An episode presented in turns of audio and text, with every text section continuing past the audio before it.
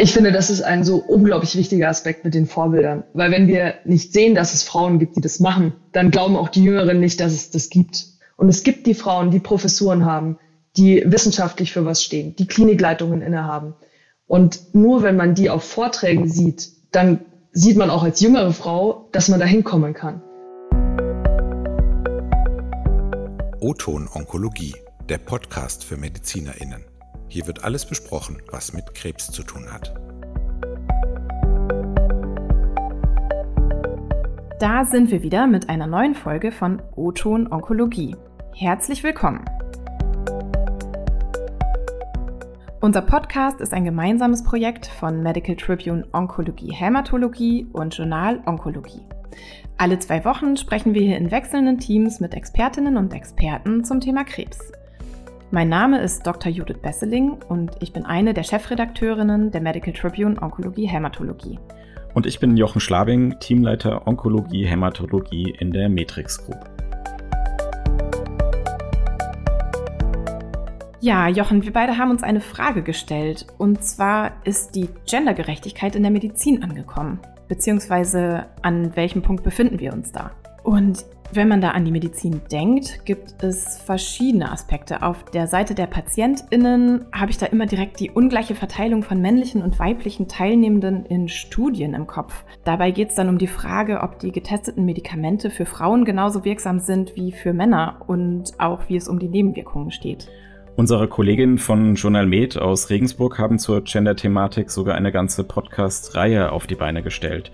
In 7 Folgen werden unterschiedliche Aspekte der Gendermedizin beleuchtet, unter anderem auch in der Onkologie. Wer sich dafür interessiert, findet den Link in den Shownotes. Wir wollen uns heute aber nicht nur mit der Seite der Patientinnen beschäftigen, sondern auch die Situation der Medizinerinnen aufgreifen. Und dazu haben wir 2 Gesprächspartnerinnen von der Arbeitsgemeinschaft Internistische Onkologie in der Deutschen Krebsgesellschaft, kurz AIO, eingeladen, die ich gerne vorstellen würde. Frau Dr. Kathrin Heinrich ist am Klinikum der LMU München tätig.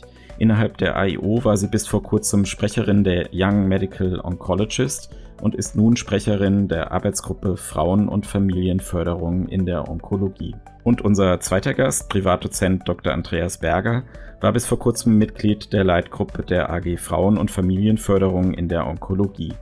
Er ist Chefarzt am Evangelischen Krankenhaus Königin Elisabeth Herzberge in Berlin. Herzlich willkommen. Dankeschön. Ja, vielen Dank für die einleitenden Worte. Hallo von meiner Seite auch. Ja, Stichwort AG Frauen- und Familienförderung. Ende letzten Jahres gab es nicht nur Neuwahlen, die zu einer neuen Gruppenzusammensetzung geführt haben, sondern auch die Ausrichtung der Arbeitsgruppe wurde diskutiert, wie ich auf der AIO-Homepage gesehen habe. Ihr wollt zukünftig die wissenschaftlichen Aktivitäten im Bereich der Gender- und Diversitätsmedizin vorantreiben. Da würde mich als erstes der Status Quo interessieren. Ja, also das ist, glaube ich, ein ganz wichtiges Thema, das zunehmend mehr Beachtung findet. Man muss ja sagen, andere Fachdisziplinen haben uns das schon so ein bisschen vorgemacht. Wenn man jetzt beispielsweise mal die Kollegen der Kardiologie heranzieht, dann wissen wir ja schon relativ lang, dass die Symptomatik beispielsweise des Herzinfarktes bei Männern und bei Frauen nicht die gleiche ist. Und das hat mittlerweile ja auch Eingang in Leitlinien oder in die Behandlungsrealität gefunden. Und ich denke, dass das was ist, was in der Onkologie schon zu einem gewissen Teil Eingang ins Allgemeinwissen gefunden hat, was aber noch keinen Einfluss auf die Behandlungsrealität unserer Patientinnen hat. Und die Aufgabe, die wir jetzt für uns sehen, ist zum einen das Thema sichtbarer zu machen und zum anderen aber auch die Unterschiede, die wir sehen, eben anzugehen und zu sagen, haben wir denn da reale Unterschiede oder sind die vielleicht nur durch retrospektive Betrachtung entstanden? Und wie können wir vielleicht auch in der Zukunft auf diese Unterschiede reagieren und eingehen? Ich habe noch eine Nachfrage. Also wenn wir über Gender reden und über Sex, könntest du da bitte mal für uns definieren, was es in der Medizin bedeutet? Genau, also ich glaube, das ist ein ganz wichtiger Punkt. Wenn wir im Deutschen von geschlechtersensibler Onkologie reden, dann haben wir das Geschlecht irgendwie Mann, Frau. Und im Englischen gibt es diese Unterscheidung zwischen Sex und Gender. Und das ist ja was zunehmend relevant wird. Wenn wir jetzt über Sex sprechen, sprechen wir über das biologische Geschlecht. Sprich die chromosomale Ausstattung, XX, XY, Geschlechtshormone und den Einfluss auf Krankheitsentstehung, Krebsrisiko und so weiter. Wenn wir Gender haben, dann haben wir eben nicht diese dichotome Aufteilung Mann und Frau, sondern wir haben da ein Kontinuum das am Ende des Tages ja auch ein soziales oder einen sehr sozialen Aspekt hat, der die Krankheitsentstehung oder auch die Exposition zu Risikofaktoren beeinflusst. Und aus meiner Sicht sind beide Aspekte in der Onkologie super wichtig und müssen berücksichtigt werden. Es ist natürlich viel einfacher zu sagen, wir berücksichtigen nur Mann, Frau, weil das ist das, was die Patientinnen ankreuzen, wenn sie in die Studien gehen. Mittlerweile können wir auch noch divers ankreuzen. Aber diese Aspekte, die Gender betreffen, sind ja viel schwieriger zu erfassen. Hat es einen Einfluss, wenn man divers ankreuzt? Für die Studienteilnahme? Mhm. Nö. Also letztlich ist es ja so, dass wir diese Sachen ankreuzen, damit wir am Schluss wissen, was wir für PatientInnen in den Studien hatten. Und wenn wir jetzt zum Beispiel eine Auswertung machen, wir haben das jetzt schon an einigen unserer Studien gemacht, retrospektiv, zu gucken, haben wir einen Unterschied bezüglich Therapietoxizität, Therapiewirksamkeit zwischen Männern und Frauen, dann wenden wir am Schluss dieses Kreuzchen quasi an und sagen, die Männer sind so gelaufen, die Frauen sind so gelaufen. Und wenn wir jetzt noch divers hätten, könnten wir quasi retrospektiv sagen, die, die Mann angekreuzt haben, haben mehr profitiert oder weniger profitiert von der Therapie, die, die Frau angekreuzt haben, sind so oder so gelaufen und die, die divers angekreuzt haben, sind nochmal anders gelaufen. Also, dass das jetzt keinen Einfluss auf die Therapie hat, aber was ist, wo wir im Nachgang sozusagen drauf schauen könnten. Kannst du dir vorstellen, dass irgendwie zukünftig dann doch gesagt wird, da ja offensichtlich ein Unterschied besteht zwischen Männern, Frauen, vielleicht auch bei Menschen, die sich nicht explizit einem der Geschlechter zuordnen würden, dass man dann schon beim Studieneinschluss sagt, okay, Frauen bekommen X, Männer bekommen Y und divers würde man nochmal anders betrachten oder ist das eher unwahrscheinlich? Das ist ein ganz schwieriges Thema. Die Europäische Gesellschaft für Onkologie, die ESMO, hat 2019 mal so ein Konsensuspapier veröffentlicht, wo sie genau darauf auch eingegangen sind. Und letztlich ist der Vorschlag von denen gewesen, zumindest mal nach dem Geschlecht zu stratifizieren in Zukunft. Dass man eben sagt, dass wenn man jetzt eine zweiarmige Studie hat, dass das Verhältnis der Geschlechter in den beiden Armen auf jeden Fall ausgewogen ist. Und dann geht es natürlich auch, das ist ja am Anfang schon mal erwähnt worden, Unterrepräsentanz von Frauen in klinischen Studien, dass man in Zukunft versucht, den Anteil der Frauen in klinischen Studien entsprechend der Prävalenz in der realen Welt abzubilden. Das heißt, es muss nicht immer 50-50 sein, aber dass man sozusagen, wenn wir wissen, die Erkrankung kommt bei 40% der Frauen, bei 60% der Männer vor, dass dieses Verhältnis in der Studie abgebildet wird, damit wir dann am Ende auch eine valide Aussage haben, wie das auf die Realität zu übertragen ist. Weil sonst generieren wir ja Studienergebnisse, die nichts mit der realen Welt zu tun haben. Und wir haben dann auch Ergebnisse, bei denen wir nicht wissen, ist der Unterschied, den wir sehen, wirklich da oder es liegt nur daran, dass eine Gruppe unterrepräsentiert war. Kathrin, das ist ein wichtiger Punkt, was du sagst. Wie bilden Studienergebnisse die Realität ab? Und da freue ich mich auch über diese Initiative zu sagen, dass man Frauen da nach der gesellschaftlichen Wichtung auch in klinischen Studien abbildet.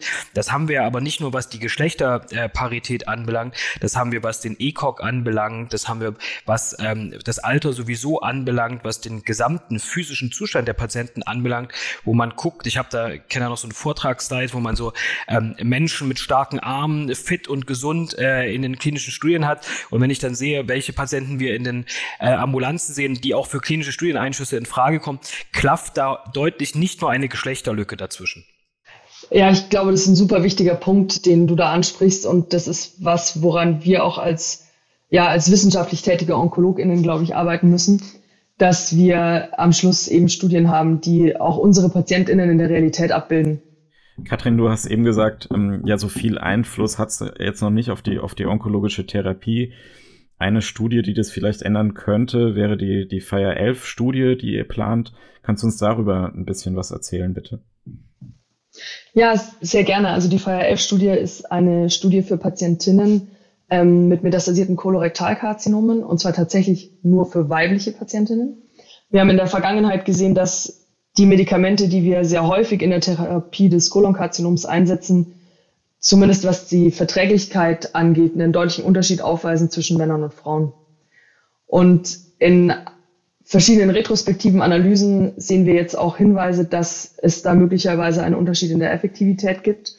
Und das ist jetzt sozusagen eine Frage, die wir mal prospektiv beantworten wollen. Und die Frage, die die Studie stellt, ist letztlich, brauchen Frauen in der Erstlinientherapie die intensive Chemotherapie, sprich die Kombinationstherapie, oder können wir den Patientinnen bei gleicher Effektivität auch eine Monochemotherapie geben, die natürlich dann besser verträglich ist. Unter den sekundären Endpunkten der Studie habt ihr ja auch eine genderspezifische Analyse eingeplant. Was hat es denn damit auf sich? Ja, ich glaube, das ist ein ganz wichtiger Punkt an der Studie, dass wir eben nicht nur sagen, wir schließen nur weibliche Patientinnen ein, sondern dass wir eben auch Gender-Aspekte mit analysieren wollen. Und wir wollen bei den sekundären Endpunkten eben genau Punkte wie Gender Identity, Gender Role und den Einfluss, den diese verschiedenen Aspekte dann auf die Therapie haben, untersuchen. Und da geht es dann eben um den Einfluss auf die Lebensqualität, aber auch um den Einfluss auf die Wahrnehmung von Nebenwirkungen und die Therapieadhärenz. Und ich denke, das ist ein ganz neuer Aspekt, den wir da untersuchen können und wo wir eben auch mal zeigen können, dass man solche Analysen auch in onkologischen Studien durchführen kann. Habt ihr euch da noch Expertise eingekauft, sage ich jetzt einfach mal? Habt ihr da irgendwie, mit wem arbeitet ihr da zusammen, um das anzugehen? Ja, da haben wir uns ganz tolle Expertise mit an Bord geholt. Und zwar werden wir diese Analysen gemeinsam mit Frau Professor Oertel-Prigione durchführen. Frau Professor Oertel-Prigione hat aktuell 2 Professuren inne. Eine davon ist der Lehrstuhl für geschlechtersensible Medizin an der Uni Bielefeld. Und sie wird das mit uns gemeinsam machen. Sie hat auch in der Neurologie beispielsweise schon derartige Analysen gemacht und ich glaube, das kann richtig spannend werden und wir freuen uns da eben sehr drauf, dass sie das gemeinsam mit uns macht, weil das ein Gebiet ist, was wir bislang ja so noch gar nicht abgedeckt haben und ich glaube, da können wir sehr viel von ihr lernen und ich freue mich sehr drauf, das dann gemeinsam zu machen. Hast du noch Beispiele für andere Studienkonzepte aus der Onkologie, die Gender und Sex berücksichtigen? Also ich weiß jetzt spontan keine, die laufen. Ich weiß, dass Herr Freundschuh beim Lymphom eine Studie gemacht hat, wo es um die geschlechtsadaptierte Dosierung von Rituximab ging, die, soweit ich weiß, aber, glaube ich, wegen schlechter Rekrutierung vorzeitig beendet worden ist. Und auch da war letztlich die Frage, brauchen jetzt umgekehrt tatsächlich Männer mehr Rituximab als Frauen, weil sie schneller verstoffwechseln? Und der hieß, glaube ich, Sexy R-Chop-Trial. Und da war eben auch die Frage, man hat in den retrospektiven Auswertungen gesehen, es gibt einen Unterschied in der Pharmakologie dieser Medikamente zwischen den Geschlechtern und das dann mal prospektiv zu untersuchen. Und ich denke, das sind Studienkonzepte, die man ausprobieren muss, wo man gucken muss, können wir solche Studiendesigns überhaupt realisieren? Weil wir sonst eben, wie eingangs schon erwähnt, immer nur zurückblickend diese Fragen beantworten können. Und ich denke, es wäre total wichtig, sowas mal prospektiv zu untersuchen. Ja, also ich denke auch, denn die Gender-Fragestellung, das ist ja nicht so, dass die in der Interpretation von Studiendaten bisher keine Rolle spielt. Aber es ist bisher einfach nur, auch wenn man sich die Graphen und die Diagramme anguckt, es ist einfach eine von vielen Subgruppen, die doch aber wahrscheinlich eine größere Rolle spielt, gerade auch in der Auswahl von Substanzen, im Management von Toxizitäten und Wirksamkeit, wo man, glaube ich, aus dieser reinen Subgruppenbetrachtung, es gibt halt auch Männer und Frauen, mehr auch in die primäre Entscheidungsfindung rein muss, ich habe es mit einem Mann und Erkrankung X zu tun und mit einer Frau oder einem diversen Menschen und Erkrankung X zu tun. Aber die Frage kam ja ganz am Anfang mal auf, ob man einem Mann, einer Frau oder einem diversen Menschen unterschiedliche Substanzen geben würde. Ich glaube, das ist ein Blick so weit in die Zukunft. Also unterschiedliche Substanzen meinte ich da nicht, sondern dann unterschiedliche Dosierungen einer Substanz. Okay, aber auch selbst diese Daten, die haben wir ja momentan nicht. Und ganzheitlich ist FIRE-11 da ein Studienkonzept, wo man da mehr Klarheit darin im prospektiven Setting bekommt. Ich würde gerne nochmal zurückgehen zur Neubesetzung der AG Frauen- und Familienförderung. Und damit jetzt weg von der PatientInnenseite. Bei den Vorbereitungen zu dieser Podcast-Folge ist mir aufgefallen, dass die aktuelle Leitgruppe eurer Arbeitsgruppe dieses Mal tatsächlich ausschließlich aus Frauen besteht. Und natürlich, Kathrin, du und deine Co-Sprecherin, ihr beide seid dann natürlich auch Frauen. Andreas, mich würde da interessieren, wie war das denn, als du Mitglied warst? Warst du da als Mann eher eine Rarität oder sah das in der letzten Runde dann anders aus? Also ich kann mich noch dran erinnern, ich weiß gar nicht mehr, welcher Herbstkongress das war, als sich diese Arbeitsgruppe konstituiert hat. Kathrin weiß da bestimmt noch. Genau, also konstituiert hat sich die Arbeitsgruppe auf dem Herbstkongress 2018. Und die erste Leitgruppen- und auch Sprecherinnenwahl hat, wenn ich mich richtig erinnere, 2019 auf dem Herbstkongress dann stattgefunden. Und ich kann mich daran erinnern, dass wir am Anfang, also wir waren das ist jetzt ganz sicherlich auch noch, aber auch da schon eine sehr lebendige Gruppe, die aber natürlich auch aus Männern und aus Frauen bestand. Und Judith, du hast mich ja selber gefragt, was mich jetzt bewogen hat, da jetzt auch nicht mehr in dieser Gruppe drin zu sein oder auch jetzt kein Sprecher dieser Gruppe zum Beispiel zu sein. Bei mir sind es jetzt ganz, ganz einfache, auch private Gründe gewesen, dass ich 2018 noch am Uniklinikum in Ulm tätig war, dann in dieser Zeit gewechselt bin nach Berlin, mittlerweile jetzt auch seit 21 hier eine neue Stelle angetreten habe und ich jetzt momentan mich eher in Versorgungsstrukturen weniger als in akademischen Strukturen befinde, was mich ein Stück weit, und da fiel dann auch eine Neuwahl der Leitgruppe und der Sprecherinnen rein, mich ein Stück weit eher in eine aktiv beobachtend, aber nicht teilnahmslose Rolle gebracht hat und jetzt weniger im Vordergrund sichtbar hat lassen sein. Ich glaube, das ist ein Punkt, der total wichtig ist. Die Arbeitsgruppe Frauen- und Familienförderung ist tatsächlich eine sehr aktive und lebendige Gruppe.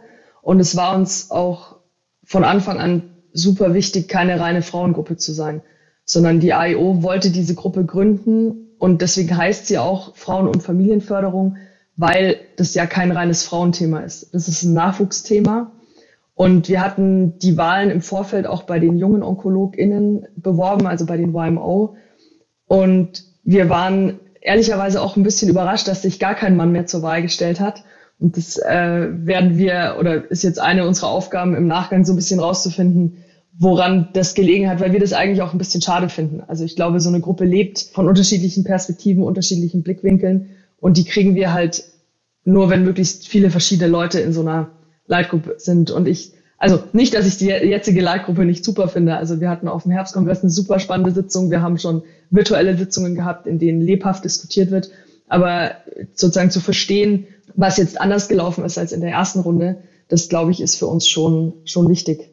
Ja, und ich denke auch, also man wird, weil das eingangs ja auch schon mal angesprochen wurde, welche Themen gibt's eigentlich, wenn man über Gender, Sex und Onkologie jetzt in dem Fall auch jetzt der AIO redet, wird man sich auch den wissenschaftlichen Themen mit gleicher Intensität widmen müssen wie den gesellschaftspolitischen Themen.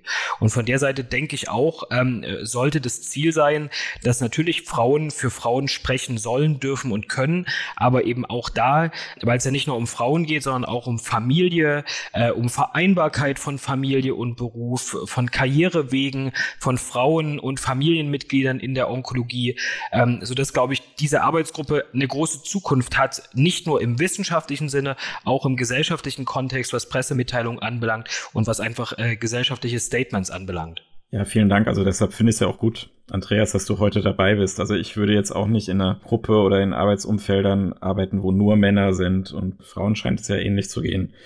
Es ist jetzt natürlich auch ein bisschen fies, danach zu fragen, weil ich meine, umgekehrt, wenn so ein Gremium nur mit Männern besetzt ist, dann wird da häufig nicht nachgefragt, ja, warum ist keine Frau dabei. Ändert sich ein bisschen, aber ja. Also ich glaube, bei dieser Arbeitsgruppe würde man doch definitiv nachfragen, oder? Wenn nur Männer dabei wären, fände ich tatsächlich mal ein Gesellschaftsexperiment zu sehen, was wo rauskommt.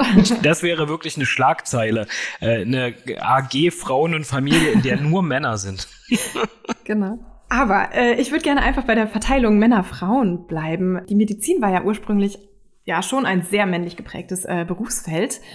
Mittlerweile ist es ja so, dass sogar mehr Frauen als Männer ein Medizinstudium aufnehmen. Was sind denn da eure Erfahrungen? Wie hat sich das Bild in den letzten Jahren beziehungsweise auch Jahrzehnten schon gewandelt? Ja, ich würde einfach mal anfangen. Also wir haben das tatsächlich zuletzt mal für den Artikel tatsächlich die realen Zahlen uns rausgesucht. Und es ist so, dass jetzt mittlerweile ungefähr 60% der AbsolventInnen eines humanmedizinischen Studienganges weiblich sind. Und dass der Anteil der berufstätigen Ärzteschaft jetzt mittlerweile fast bei 50-50 ist, wenn man sich die aktuellsten Daten anschaut. Und dann ist es aber halt so, wenn man in die Führungsebenen geht, und das ist ja das Karriereziel möglicherweise, dann wird die Frauendichte da schon deutlich dünner. Und ich glaube, das ist das, wo diese ganzen Themen wie Vereinbarkeit und Frauenförderung oder auch Nachwuchsförderung wichtig sind, weil wir eben sehen, irgendwo gehen die Frauen, die am Anfang in der Überzahl sind, verloren. Und das ist jetzt zumindest für mich ein sehr extrem wichtiges Thema, weil ich glaube, dass wir da noch viel besser machen können.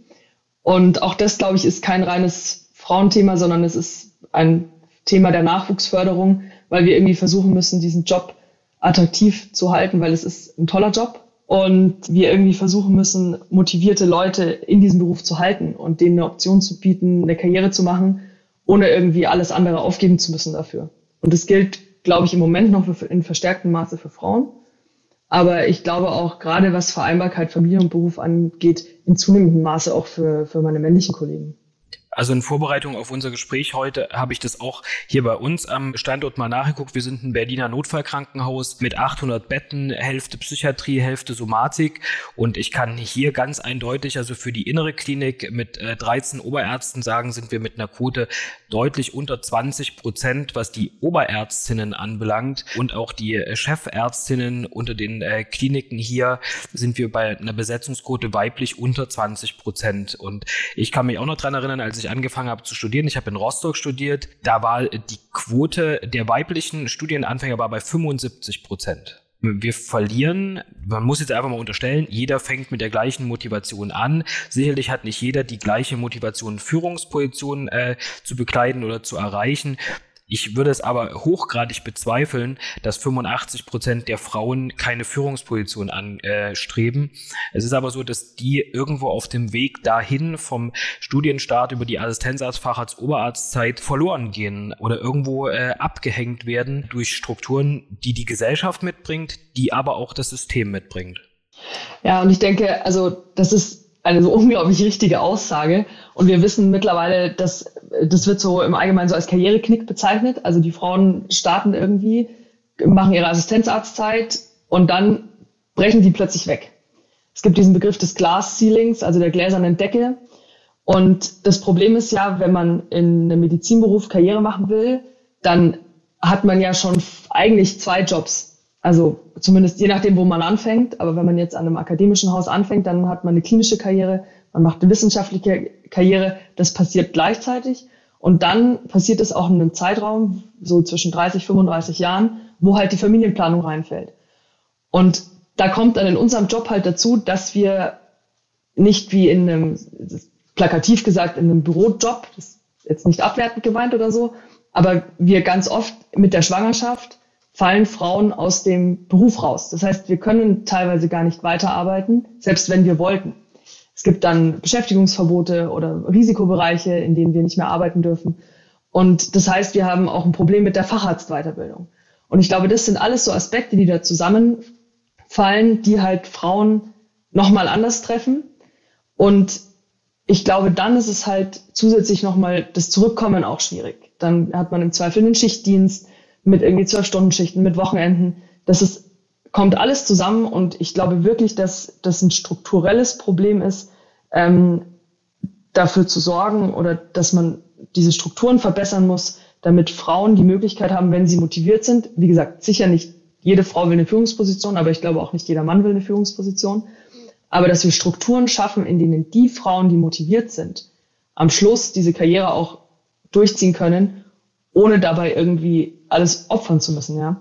Das ist also hochgradig richtig, Kathrin, was du sagst. Vor allen Dingen, ich bin jetzt in einer privilegierten Position, weil ich selbst mitgestalten kann und selber diesen Weg gegangen bin. Wenn ich das sehe, dass es ganz dringend notwendig ist, dass in der Medizin, gerade was Teilzeitmodelle anbelangt, alle verleiern immer die Augen, der jetzt auch noch auf 75%, der jetzt auf 50, wo jeder weiß, im Controlling-Bereich 205 Stellen sind keine neue 1-0 Stelle. Das heißt, wir sind da unwahrscheinlich rückständig in der Betrachtung eigentlich. Und wenn man guckt, wenn Männer und Väter Elternzeit nehmen, wenn Frauen zurückkommen oder wenn auch Frauen schwanger sind, dass es nicht nur entweder Vollzeit weiterarbeiten oder Beschäftigungsverbot gibt, sondern was gibt es für lukrative Freizeitmodelle? Wie kann man die Zeit so shiften, dass es auch vereinbar ist mit den eigenen Bedürfnissen, mit Familie, mit den familiären Bedürfnissen, und es tangiert natürlich auch die Partnerschaft. Das Eltern wird man ja in aller Regel, wenn zwei Menschen zusammenkommen, so dass man da auch gucken muss, welche Rolle spielt der Partner. Und auch da ist es ja so, dass in aller Regel der eine für den anderen zurücktritt. Ja, also wenn ich das von meinen bisherigen Kliniken, wo ich gearbeitet habe, sehe, war es ganz häufig so, dass einem wurde der Rücken freigehalten und der andere konnte aktiv werden, dass sich aber beide zeitgleich in der Blüte, sag ich mal, der Schaffenskraft so zwischen Anfang Mitte 30, Anfang Mitte 40 sich verwirklichen können. Das findet in den Kliniken kaum statt. Ja, und ich glaube, das ist so ein Aspekt, den wir in der Zukunft angehen müssen. Wir müssen die Arbeitszeit flexibler gestalten. Und ich glaube, das geht, weil ich glaube, auch jemand, der nicht, sage ich in Anführungszeichen, an der Front am Patienten arbeiten kann, der kann Arztbriefe schreiben, der kann Organisationen machen, der kann vielleicht auch im Homeoffice arbeiten. Also ich glaube, wir haben eigentlich auch im ärztlichen Beruf viele Möglichkeiten, das anders zu gestalten, als wir das bisher gemacht haben. Und ich glaube, wenn wir wollen, dass Frauen Karriere machen können, und ich denke, das muss das Ziel sein, dann müssen wir diese Strukturen ändern und aufbrechen. Das sehe ich schon auch irgendwie als Teil unserer Aufgabe in diesen verschiedenen Arbeitsgruppen, dass wir da zumindest Impulse setzen und uns Gedanken machen, weil immer nur zu sagen, es ist schlecht, ist, glaube ich, nicht die Lösung, aber dass man gemeinsam sich überlegt, wie kann sowas besser aussehen. Und da brauchen wir eben dann genau auch die KollegInnen, die jetzt in Führungspositionen sind, die sehen, wie können wir denn da, was haben wir für Gestaltungsmöglichkeiten, was können wir ändern und wie können wir eben Sachen besser machen, als sie bisher gelaufen sind. Kathrin, habe ich das richtig verstanden? Also ein ganz wesentlicher Punkt ist die Facharztausbildung auch. Gibt es denn da auch Dinge, die man ändern könnte? Weil eben diese Teilzeitbeschäftigung ist ja eher eine Geschichte für einen Nachteil der Facharztausbildung oder unabhängig davon, oder? Also es ist ganz klar so, dass wir für die Facharztausbildung bestimmte Zeiten brauchen, die wir erfüllen müssen. Ob wir die in Teilzeit erfüllen oder in Vollzeit, ist ja letztendlich egal. Man braucht halt länger, wenn man sie in Teilzeit macht. Ich glaube, jetzt irgendwie die Weiterbildungsordnung anzugehen, das ist, sehe ich nicht als meine Aufgabe. Und ich glaube, das sind auch jetzt gerade die AIO, ist nicht der Schwerpunkt. Aber es ist schon so, dass wir eben sehen, dass gerade Kolleginnen in Teilzeit natürlich auch schwerer in bestimmte Rotationen kommen. Weil jemand, der halt nur Teilzeit arbeitet, ist nur Teilzeit da. Und da sind wir dann genau wieder bei dem, was Andreas vorhin schon gesagt hat, da ist dann dieses, jetzt ist der Nächste in Teilzeit. Und dass eben 205 Stellen nicht eine ganze Stelle sind. Und das ist ja dann gerade in solchen, sage ich jetzt mal, Nadelöhr-Rotationen eben ein Problem oder wenn es an den Schichtdienst geht. Und ich glaube, das ist natürlich ein Thema, weswegen sich gerade Frauen ganz oft überlegen, wann sie schwanger werden und ob sie nicht versuchen, bestimmte Rotationen abzuleisten, bevor sie in die Familienplanung einsteigen. Und das heißt, es verschiebt sich immer alles weiter nach hinten. Und das muss man, glaube ich, einfach auf dem Schirm haben, dass das Gedanken sind, die man sich in unserem Beruf einfach macht. Und man muss natürlich auch schauen, welche Abbildung auch gerade Frauen auch in diesem gesamten, ich nenne es mal, Medizinsektor haben. Ich bin zum Beispiel hier dabei mit einem guten Freund und niedergelassenen Kollegen hier in der Region, wo wir zweimal im Jahr Fortbildungsveranstaltungen machen, dass wir ganz aktiv darauf achten, dass zum Beispiel 50% der Referentenliste durch weibliche Kollegen abgebildet ist. Dass man eben nicht nur diesen, ich sag's mal etwas salopp, diesen Frontalunterricht von grauhaarigen, weißen Männern hat, so wie es ja häufig auch ist. Das denke ich schon, das kann und das muss man sich heutzutage auch trauen, diesen Weg zu gehen, weil man sagen muss, die Entwicklung oder Sachen für sich einzufordern, Vereinbarkeit von Familie, Beruf einzufordern zum Beispiel, hat auch immer was damit zu tun, was habe ich für Vorbilder. Es braucht eben auch zunehmend Menschen, die vorangehen, aus diesen archaischen Strukturen auszubrechen und in vielen Teilen ist die Medizin doch eine, mit relativ festgefahrenen Strukturen auch behaftet, da auszubrechen und einfach neue Konzepte anzubieten und zu zeigen, dass man damit auch zum Erfolg kommt und das nicht ein Kind kriegen, Teilzeit arbeiten, gleich ein Karrierekiller sein muss und das darf es auch nicht sein. Ich denke, an dem Punkt müssen wir uns heutzutage befinden und da können wir auch nicht mehr zurückgehen. Ich finde, das ist ein so unglaublich wichtiger Aspekt mit den Vorbildern, weil wenn wir nicht sehen, dass es Frauen gibt, die das machen, dann glauben auch die Jüngeren nicht, dass es das gibt. Und wir haben zum Beispiel auf dem Deutschen Krebskongress eine Session gehabt, die hieß Kind, Karriere, Ärztin, Arzt sein. Und da haben mal KollegInnen so Real-Life-Erfahrungen berichtet. Und da waren ganz viele, auch Studierende, glaube ich, in der Sitzung. Die Sitzung war 50-50 besucht, also würde ich sagen, Hälfte Männer, Hälfte Frauen. Und ich hatte das Gefühl, das kam unglaublich gut an, weil man mal gesehen hat, so, okay, es gibt diese Leute, bei denen das funktioniert und die das gemacht haben und dass das vielleicht nicht immer alles irgendwie golden ist und einfach, fair enough. aber es funktioniert und man kann es schaffen, wenn man sich gut organisiert, wenn man Unterstützung hat und so weiter. Und ich glaube, das ist ein ganz wichtiger Punkt, diese Vertretung von Frauen auf solchen Veranstaltungen. Man muss die sehen. Also man muss sehen, es gibt diese Frauen. Und es gibt die Frauen, die Professuren haben, die wissenschaftlich für was stehen, die Klinikleitungen innehaben. Und nur wenn man die auf Vorträgen sieht, dann sieht man auch als jüngere Frau, dass man da hinkommen kann. Und das gilt für wissenschaftliche Kongresse genauso wie Veranstaltungen, die von der Industrie gesponsert werden, dass man eben darauf achten sollte. Ich bin wirklich kein Freund von Quoten, aber ich würde eigentlich schon fordern, dass bei solchen Veranstaltungen die ReferentInnen 50-50 besetzt sind, weil es gibt diese Frauen. Das denke ich auch, und sie sind in den Kliniken tätig, sind in der Versorgung tätig, und dann sollen sie und müssen auch in den Referententätigkeiten abgebildet sein. Und ich denke, bis man an dem Punkt ist, wo es, sage ich mal, eine Selbstverständlichkeit ist, dass es 50-50 besetzt ist, muss man einfach sich das ganz aktiv vornehmen. Also man muss sich das Thema, das muss auf die Agenda, und bis das diese Selbstverständlichkeit in der Argumentation hat, dass es einfach nicht nur ein oder zwei Geschlechter in der Gesellschaft gibt, sondern dass wir in einer pluralen Gesellschaft leben, glaube ich, muss man sich die Sachen ganz aktiv vorhalten und sich vornehmen. Und wenn man eine Position in seiner Referentenliste offen hat und man sieht ein totales Ungleichgewicht, dann muss man in diese Richtung handeln und nicht den nächstgelegenen Mann nehmen, der natürlich, wenn man die Verteilung von Ober- und Chefärzten anbelangt, ansieht und auch von Universitätsprofessoren, natürlich am naheliegendsten ist. Ihr habt ja in die Richtung eigentlich auch schon einen guten Schritt gemacht mit der AIO-Arbeitsgruppe. Also ich habe gesehen, ihr habt da den Expertinnen- und Nachwuchsfinder entwickelt. Damit soll man dann ja auch gezielt Kolleginnen oder auch junge OnkologInnen finden, um beispielsweise Vorträge oder Vorsitze auf Kongressen zu vergeben oder auch die Gremienbesetzung, wodurch dann eben die Besetzung diverser werden soll. Habt ihr zu dem Tool schon Feedback? Genau, also wir haben das jetzt entwickelt, initial aus der Arbeitsgruppe Frauen- und Familienförderung raus. Wir haben das mittlerweile auch in der Deutschen Krebsgesellschaft in der interdisziplinären Arbeitsgruppe Frauen in der Onkologie eingeführt.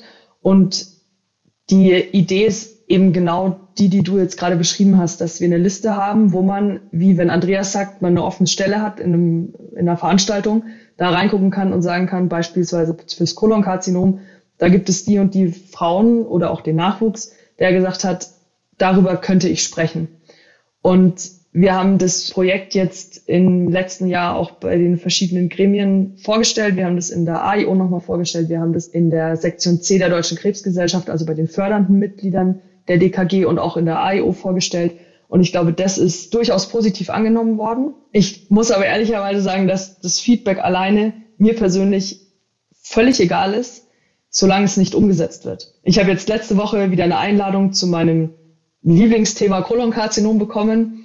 Und da waren wieder 4 Männer, die alle habilitiert sind, die alle schon eine Chefarztstelle haben auf der Vortragsliste. Da waren keine Frauen, da war kein Nachwuchs. Und da muss ich einfach sagen, dann ist auch das, was wir da machen, überflüssig. Wenn es nicht genutzt wird und wenn es nicht in der Realität ankommt, dann können wir auch diese Schlagworte Nachwuchsförderung, Frauenförderung, die können wir sagen, so oft wir wollen. Wenn am Schluss auf der Einladung die habilitierten Chefärzte oder Oberärzte stehen und sonst niemand, dann ist es umsonst. Und ich glaube, das ist das, wo wir eben eine Aufgabe haben, aktiv dafür zu sorgen und so lange auf die Nerven zu gehen, bis es umgesetzt wird. Weil das muss, und das ist das, was Andreas schon gesagt hat, das muss eine Selbstverständlichkeit sein. Da muss gar nicht mehr drüber nachgedacht werden. Das muss einfach in den Gedankengang mit einfließen.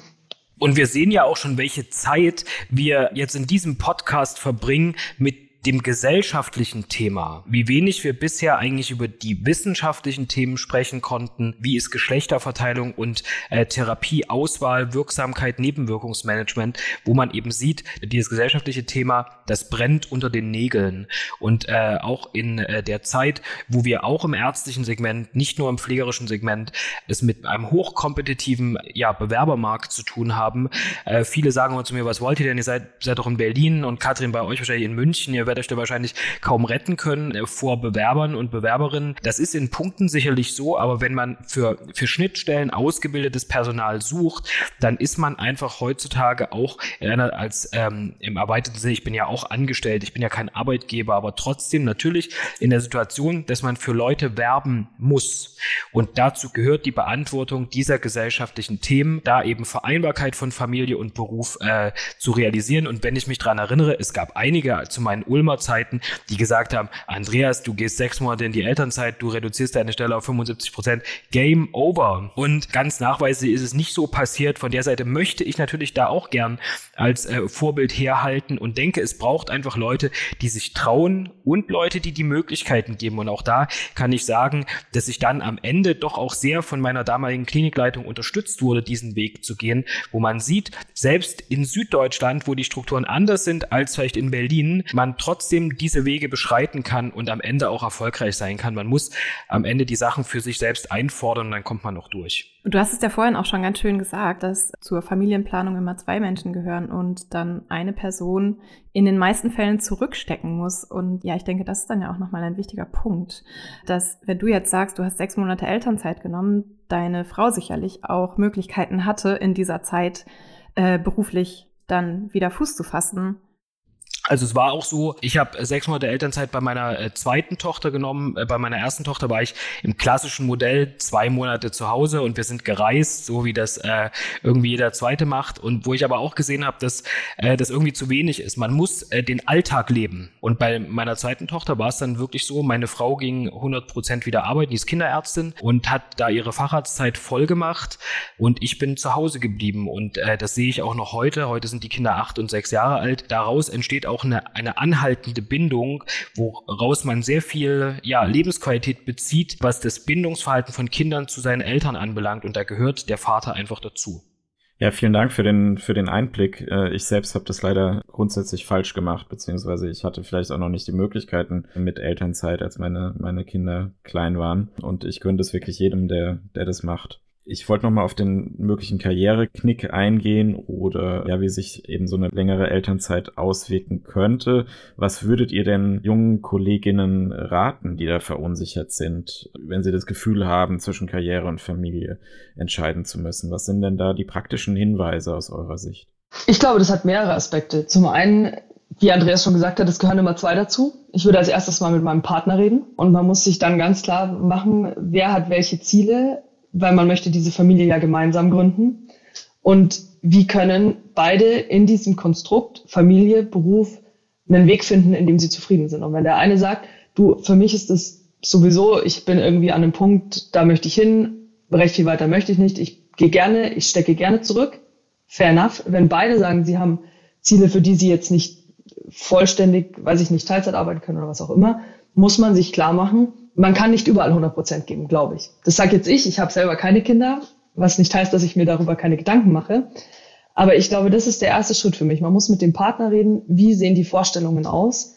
Wer kann was wie umsetzen oder wer kann auch wo mal rausgehen? Und der zweite Schritt ist, sprecht mit denen, die es schon gemacht haben. Es gibt an jeder Klinik, gibt es diese Frauen oder auch die Männer, die das mittlerweile schon so gelebt haben. Und ich habe am Anfang auch gedacht, die gibt's nicht bei uns, die sind irgendwie alle, ne, die sind dann alle weg. Aber wenn man sich mal umschaut, gibt es in jeder Abteilung Frauen, die das vorgelebt haben, die in Führungspositionen sind, die Kinder haben, die sich organisiert haben und die natürlich ganz ehrlich auch sagen, das ist nicht immer einfach und das ist viel Arbeit. Und zwar nicht nur jetzt Arbeit im Sinne von Klinikarbeit oder wissenschaftlicher Arbeit, sondern es ist die Care-Arbeit, die man gemeinsam besprechen muss.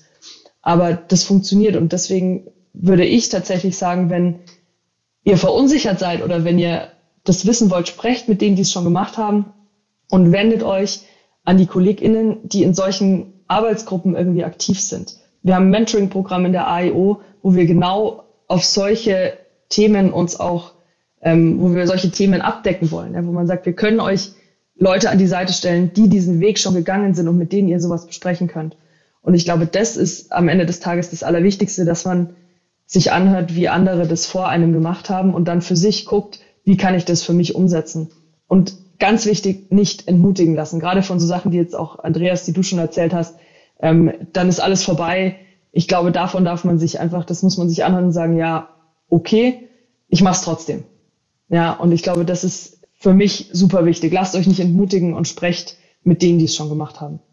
Das würde ich auf jeden Fall ganz doll dick unterstreichen wollen, Kathrin, was du sagst, sich nicht entmutigen zu lassen und sich diese Beispiele zu suchen. Es entbehrt natürlich nicht, wenn man versucht, auf verschiedenen Hochzeiten gleichzeitig zu tanzen, dass man sich natürlich schon auch brutal organisieren muss. Wenn ich mir überlege, natürlich, ich habe in meiner Elternzeit mit meiner kleinen Tochter, die war da 6 Monate zu Hause, ich habe natürlich jede Minute genutzt, wo die Caroline Mittagsschlaf gemacht hat, habe ich Lab-Meetings gemacht.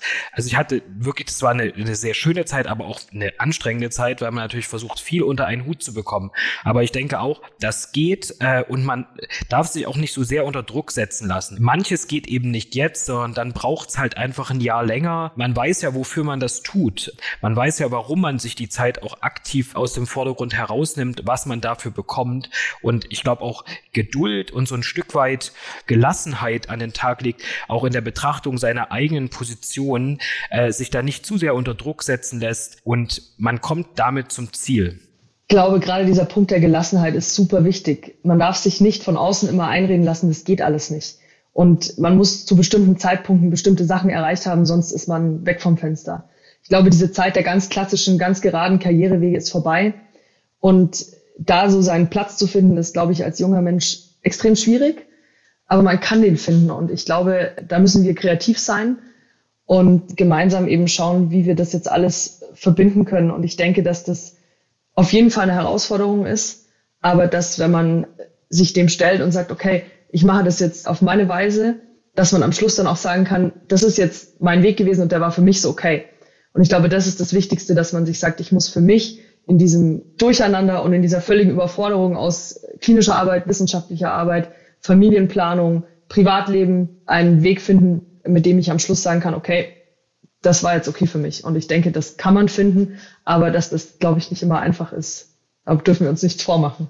Kathrin, ich habe noch eine andere Frage an dich. Du bist ja auch auf Twitter relativ aktiv und da habe ich in deiner Beschreibung gelesen, Passionate about Women in Medicine. Zu dem Thema postest du ja auch da einiges. Was ist denn da dein größter Motivator, dich für Frauen in der Medizin stark zu machen?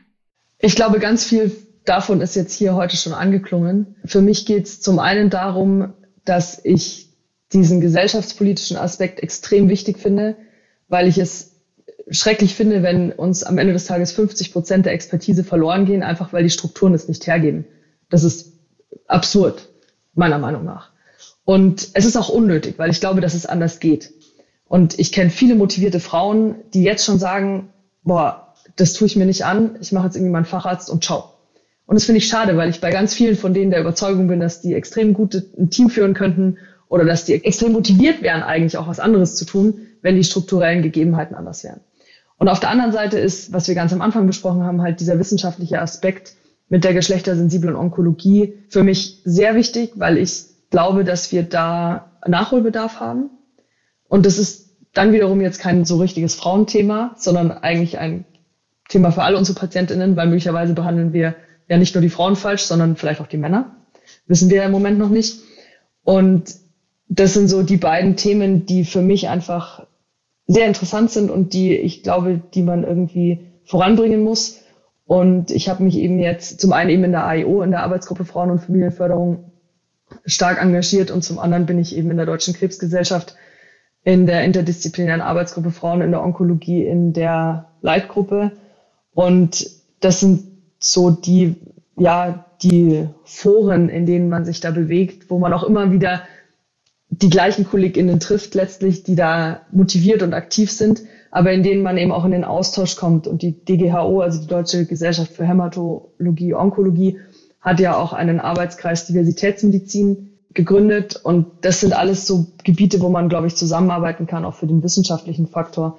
Und das würde ich sagen, wenn ich sage passionate about women in oncology, dann sind das diese beiden Bereiche, die man da aus meiner Sicht abdecken muss und voranbringen muss und in dem ich mich auf meinem weiteren Weg gerne engagieren möchte. Das ist, glaube ich, ein guter Punkt, um nochmal den Bogen zur Ausgangsfrage zu schlagen, ob denn die Gendergerechtigkeit in der Medizin bereits angekommen ist. Andreas, Kathrin, wenn ihr es in der Hand hättet, an welcher Stellschraube würdet ihr dann als erstes drehen, um zur Gendergerechtigkeit zu kommen?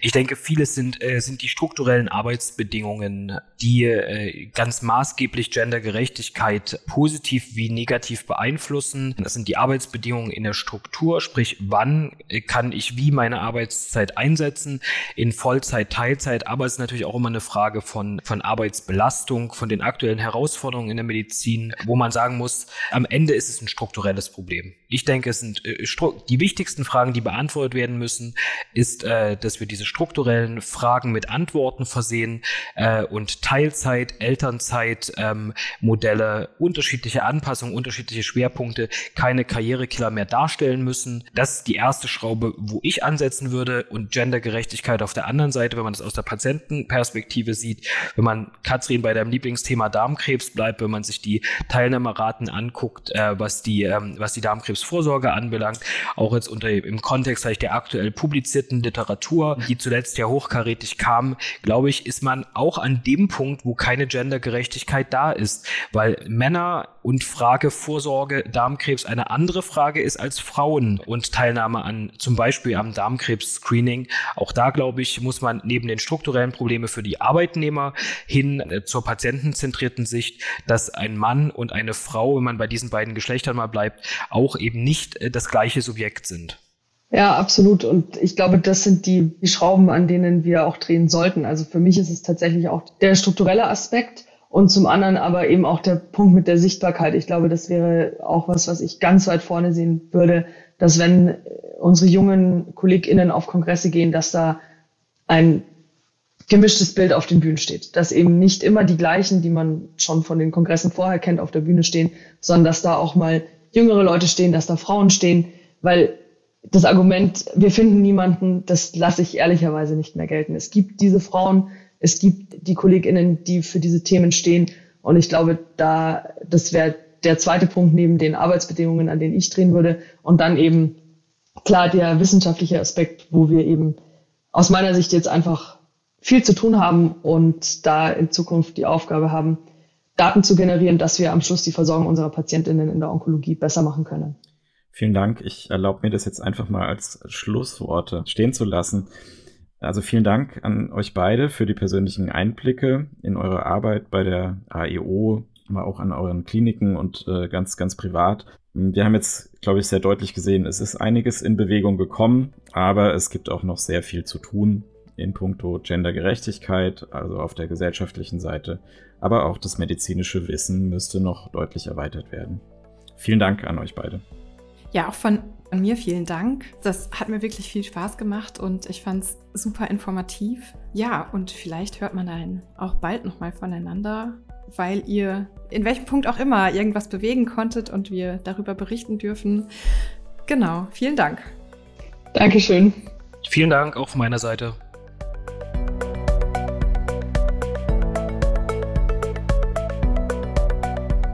Liebe Zuhörende, wenn Ihnen und euch diese Folge gefallen hat, dann abonniert uns gerne bei Spotify, iTunes oder den weiteren gängigen Podcast-Portalen.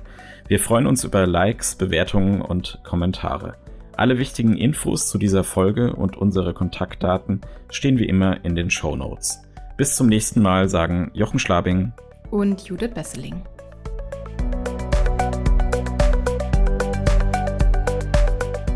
Das war O-Ton Onkologie, der Podcast für MedizinerInnen. Dieser Podcast dient ausschließlich der neutralen Information bzw. Fortbildung und richtet sich primär an Ärztinnen und Ärzte sowie Medizinstudierende. Ein Produkt der Medtrix Group. We care for media solutions.